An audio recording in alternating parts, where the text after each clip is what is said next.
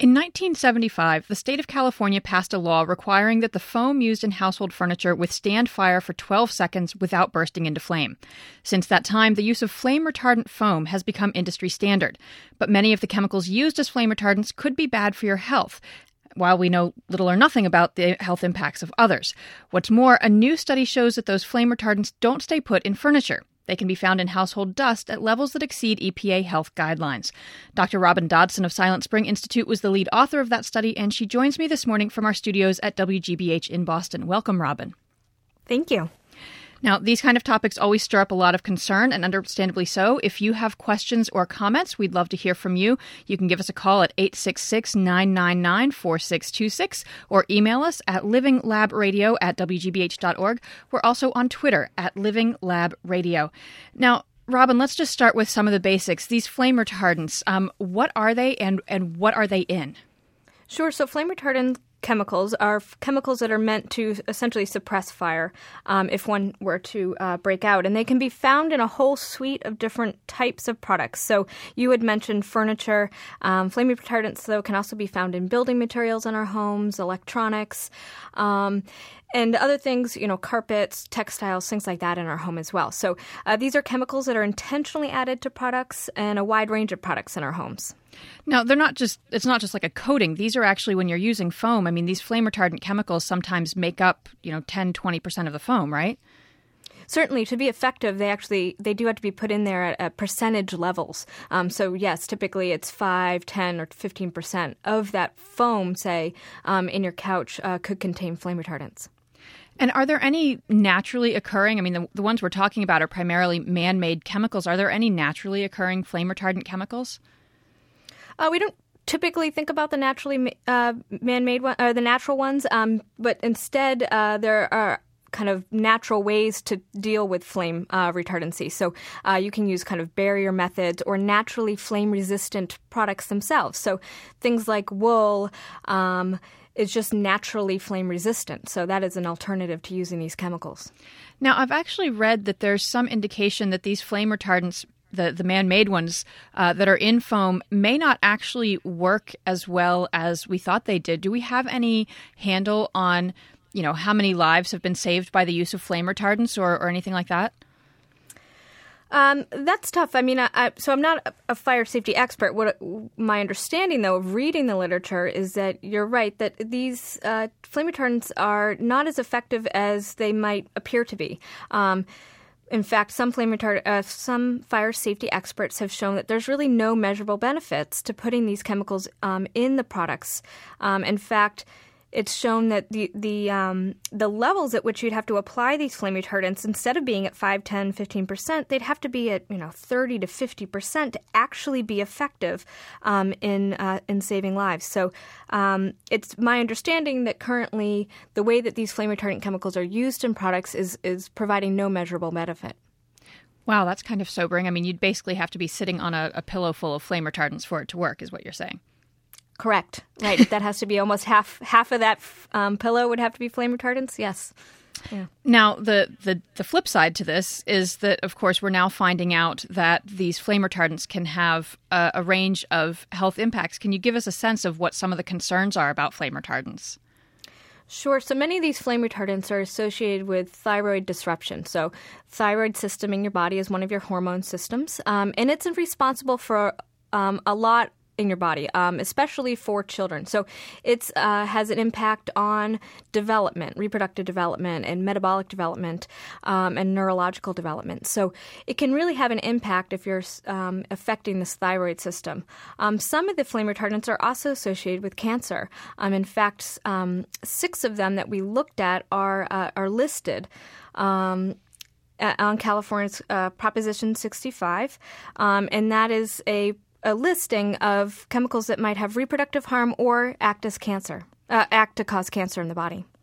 Now, the reason that, that these flame retardants are, are found in furniture is because California passed a law in 1975 saying that they had to be there. It was an attempt to save lives and, and reduce uh, deaths and damage from fires. Did we have any sense at that point of of what these uh, what the negative impacts of these uh, chemicals could be?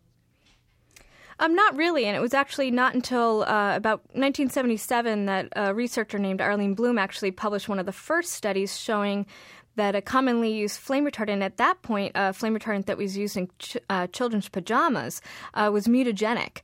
Um, so she published that article and actually called for it to be removed from uh, uh, pajamas at the time. And that was really one of the first studies of its kind to try to link these flame retardant chemicals to health effects.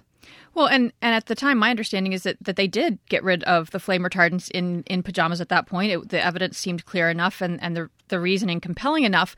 But these chemicals have kind of uh, snuck back into the system. Why is that? Right, so they were banned at the time simply in children's pajamas.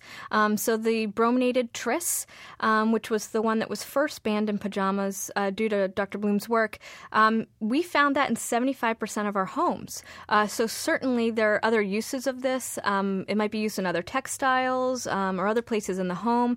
Um, another chemical that just a year later um, was linked to to, um, to cancer as well, or it's rather its breakdown products was linked to were linked to cancer, and then withdrawn from children's pajamas. We found that in hundred percent of our homes. Um, so these chemicals um, haven't gone away. Um, they're still used within the um, within the industry, and unfortunately, they're sticking around our houses. So when you say our homes, you're referring to this this new study that you've done. Uh, you looked at homes, uh, the, the dust in homes in California. How many homes did you look at, and, and how did you choose them?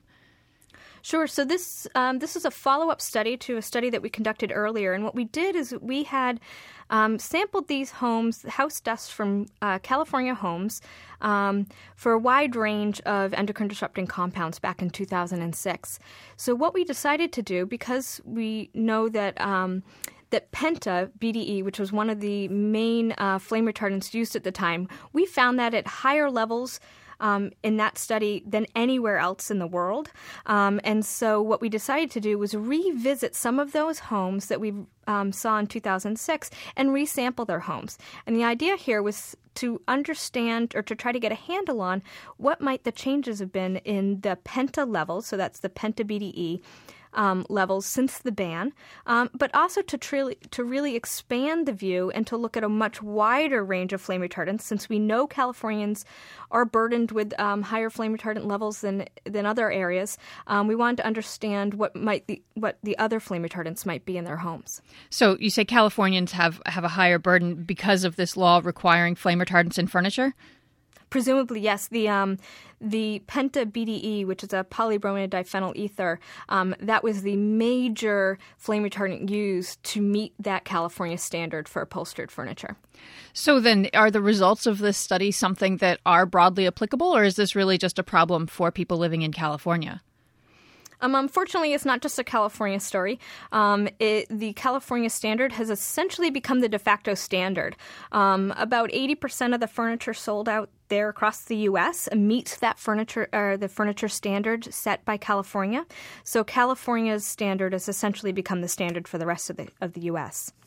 I'm talking this morning with Dr. Robin Dodson of Silent Spring Institute. She's the lead author of a new study showing that potentially toxic flame retardants can be found in household dust at levels that exceed EPA health guidelines. If you have questions for Robin, we welcome your calls. We'd also love to hear if you've tried to reduce your exposure to flame retardants, what you're doing in your home. You can reach us at 866 999 4626. You can also email us at livinglab.radio at wgbh.org or tweet us at Living Lab Radio. Now, these uh, these flame retardants are in furniture, but obviously they're getting out of the furniture if you're finding them in household dust. Is it just a matter of uh, old furniture breaking down? Do we have any idea how these these flame retardants are, are getting out of the furniture and into our dust? Sure. Yes. So it, it we know that these flame retardants are added. Most of them are added so that they're not chemically bound to the uh, material itself. So they're not chemically bound, say, to the foam itself. Rather, um, they're they're put in there and they can easily leach out, essentially. So or migrate out of the furniture and then into the dust. Now we studied dust, um, and we know. Uh, things might go to dust simply because these, these chemicals are kind of heavy, right? So they come out of the foam. Um, they can, you know, go up into the air or whatever, but they could, most often end up in dust. And studies have shown that dust is the um, the major exposure route for these types of chemicals. So um, yes, they can easily migrate out of the furniture and end up um, settling in our dust that can be found throughout the house. Yeah, one thing I found particularly disturbing, uh, I, will have to admit right here that there's a fair bit of dust in my house. I have three kids and a job, so my house is not always as clean as I would like.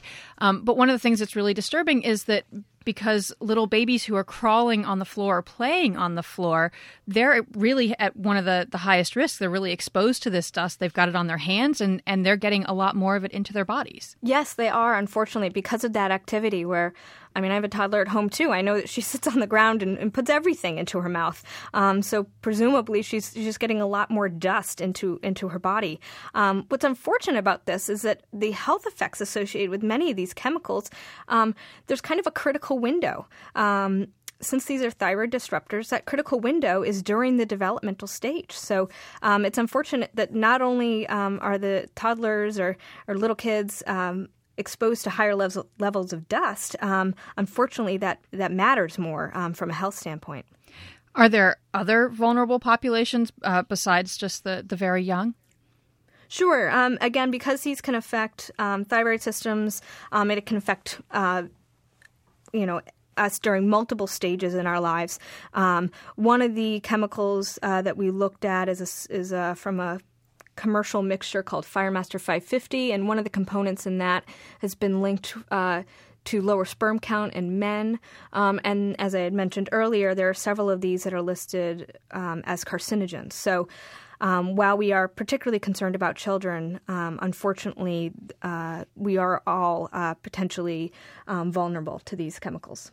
I mean, this is this is potentially very scary um, sorts of information to take in. Let's let's put some some numbers on this. How high are the levels? Are they at levels that we know are problematic or that we suspect are problematic? Really, really, how concerned should we be about this?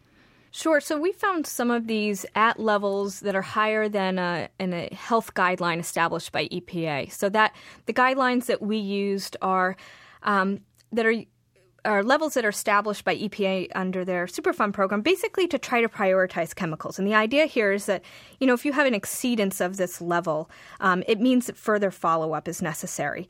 And if you fall below that level, um, you may not be as concerned. So this is kind of a, a, kind of a first pass to try to understand if these are found at levels of concern. And and unfortunately, we found five flame retardants um, at levels of health concern, including the the now banned uh, penta-BDE flame retardants, um, as well as these two uh, compounds that are, are called chlor are associated with um, they're chlorinated organophosphate flame retardants. Um, people kind of colloquially call them just chlorinated tris compounds, um, and we found those um, at levels fairly high, up to uh, about 0.01% of your dust. Um, so that's high for a chemical um, to be found in dust. And those levels are um, associated with uh, potential to cause cancer.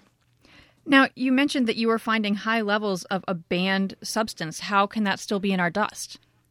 Sure. So, um, part of the reason is because these things were banned back in um, you know, the kind of range. But in California, they were banned in 2006. Um, so people haven't gotten rid of their furniture, right, necessarily in the last six years. Um, the other thing is that these things stick around. These um, polybrominated diphenyl ethers have actually been now listed as um, persistent uh, chemicals under kind of an international treaty. So they persist in our homes even um, when the source may have been removed. This is not unlike another compound that it's actually not a flame retardant, but another chemical that we looked for in people's homes, which is DDT, right? That was banned 40 years ago and we're still finding it. So when we put these persistent compounds in products that we bring into our home, unfortunately, then just removing the source doesn't necessarily get rid of these chemicals. They, they can stick around for a long, long time. Wow. Is there any way that a person can know or find out what is in, say, your couch? Um, unfortunately, the labeling isn't quite perfect. Um, so, in a kind of a study that was that came out on the same day as our study um, showed that the label, if you see a label on a product, um, and this label is the label for the California flame retardant, uh, sorry, California flammability standard that you had mentioned earlier. Um, it's called Technical Bulletin 117. So if you see that on your furniture, it's likely that that contains flame retardants. Now, what they found though is that the lack of label doesn't necessarily imply that there aren't flame retardant chemicals in that product. Uh, rather, the, those they can still find the majority of products uh, contained flame retardant chemicals despite not having a label. So, unfortunately, the labeling system um, doesn't quite work so well, um, and so it's kind of going back to trying to choose products that might be uh, just naturally flame resistant um, instead.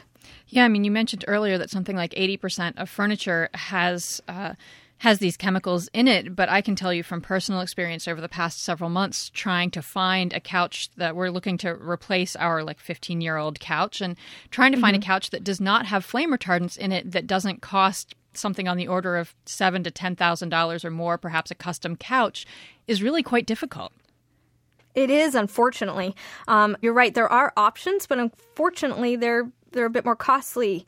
Um, so, you know, trying to choose some products, you know, wood, things that might be made of wood or wool, um, um, might help um, in that regard. But I think this kind of gets back to the idea where um, maybe we should kind of ask or can, you know, request from the manufacturers that they actually try to make reasonable options for us without these chemicals in them. Um, and certainly, the, the more we ask for it, perhaps the um, greater likelihood that we might get something like that. Now, I know you and I talked uh, on this show about a year ago about uh, endocrine disrupting compounds, these hormone like chemicals that can be found in personal care products. And at that time, you said, well, with, with, with that particular uh, situation, that the labeling is not very good and even if they don't say that it's in there it's often in there and, and we're you know you're saying the same sorts of things here that the labeling's not very good can we trust retailers when we uh, you know even if you call them or email them to actually know what is in the foam and, and be able to give us a good answer about uh, whether or not the, the foam in any particular piece of furniture is safe um you know, I'm, I'm hopeful. I'm hopeful that yes, if you call a manufacturer, they will, uh, you know, uh, to you know about a p- particular piece of furniture that they should be able to tell you. But you have to remember that many of these um, places where you're buying furniture, they're getting things sourced in, and they don't necessarily know um, everything about those. You know, the foam that they necessarily got, or the or the um, the bear uh, the sorry the cushion. Um, they don't necessarily know um, everything that might go in there. So they're going to hopefully tell you as much as they know. Um, but I think this, you know, in combination with that that work we've done previously, I think this, you know, if we kind of were to take a step back and think about this from a chemicals policy perspective, unfortunately, in the United States, we're kind of stuck because of um, Toxic Substance um, Control Act passed in the late in the 1970s. Um, we're stuck with the manufacturers can use a chemical um, and they can assume that it's safe unless they're told otherwise. So they don't have to do thorough testing of any chemical before they put that into a product. Um, so this hindsighted approach to chemicals policy, um, if we were to take a new, fresh look at that um, and compel manufacturers to actually test their products or test their chemicals rather before they put it into products, we wouldn't be stuck in this um, situation. Um, and you know we wouldn't have to kind of do all the work ourselves. I, I wonder if you could weigh in on where kind of the the burden of proof, or I guess where the, where the threshold is. You know, how much uh, knowledge do we need? How sure do we need to be that a chemical would cause a health problem before we should um, take action to ban it or or remove it from products? Well, I mean, I, I would say at the very least we need the information. I mean, right now we um, we just lack complete information. These chemicals just aren't tested thoroughly. They're not tested across a whole life course. You know, understanding what they might do to to children during development, to um, to people later in life. Um, so really, we just don't kind of have that information about what that that kind of overall how much information we need to make a decision would be for these particular chemicals. Um, so I think it's more of kind of in a data gathering to try to really understand what that means. Um, that being said, I would say that f- studies like this, where we find levels in the home where we might be exposed um, at a, at or above um, levels established by EPA as being of concern, um, that to me um, seems to indicate that we have some information and that we need to uh, move forward and get these things out of our homes. Now, the fact that there are EPA guidelines, you know, for for levels of exposure, and that we now do have, because of your study, some information about the what the levels are in our homes, does that create any actionable situation? Um, I hope so. So one thing that's actually as a result of, of this work and and that study that I had mentioned previously about flame retardants and couches coming out um, on the same day as ours did. Um, we know that two manufacturers of one of the carcinogens um, have said that they're going to discontinue use of that chemical.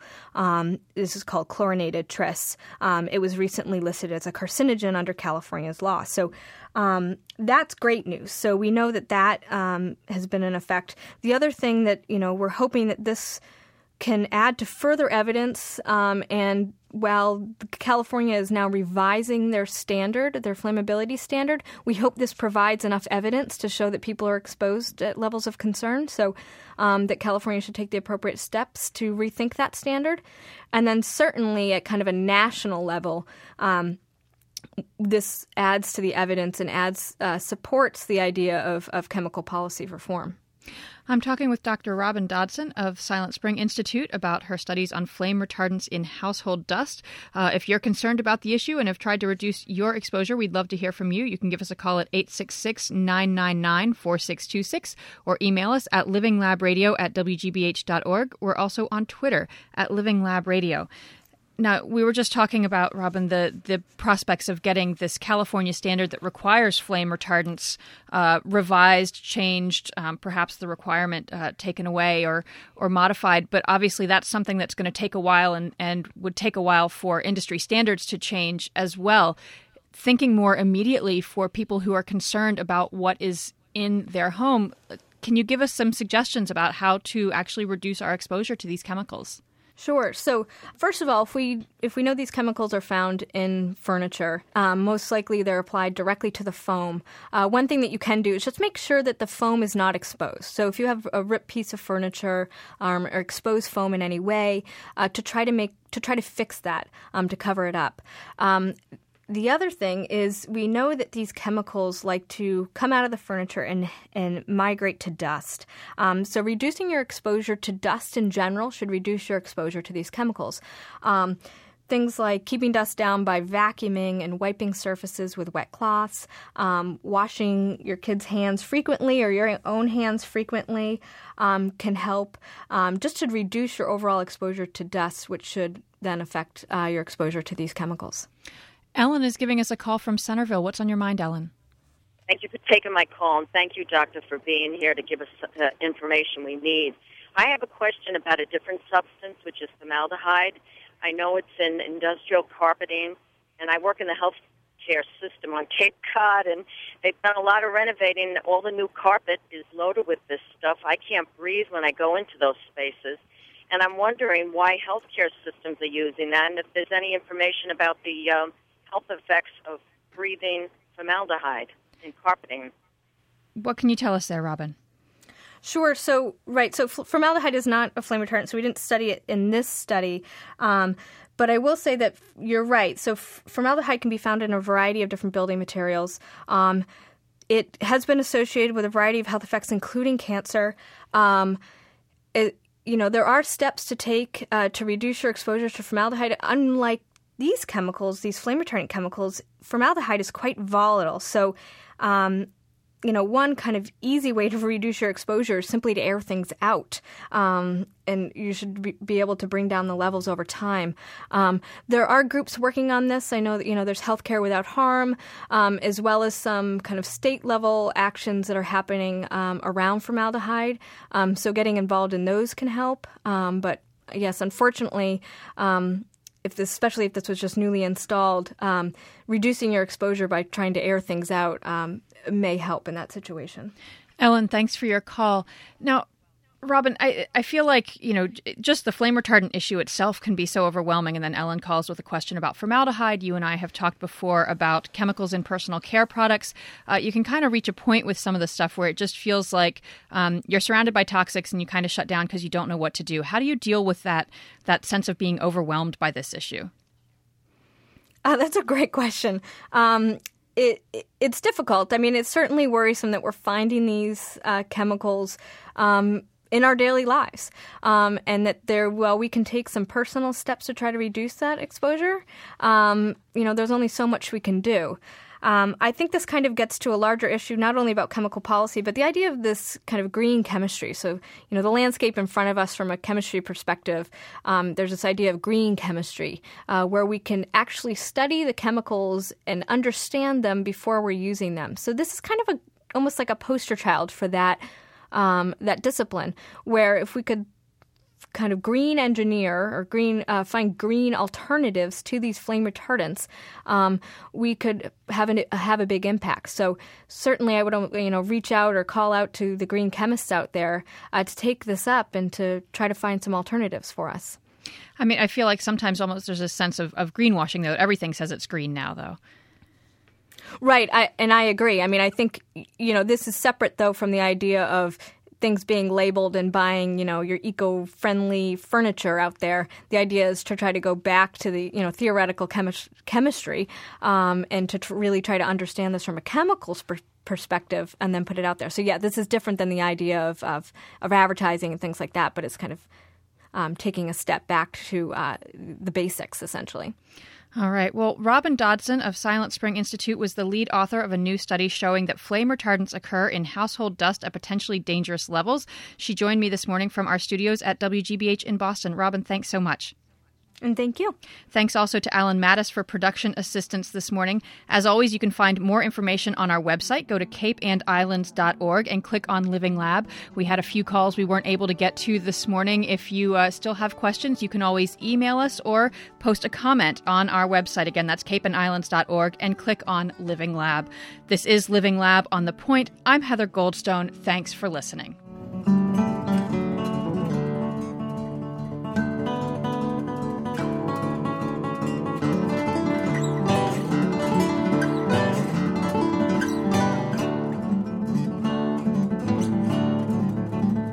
Living Lab on the Point is produced by Heather Goldstone. The executive producer is Mindy Todd. Production assistance from Dan Tridle and Jenny Junker. Theme music by Benjamin Verdery and William Coulter. Living Lab on the Point is a production of the Cape and Islands NPR stations, a service of WGBH.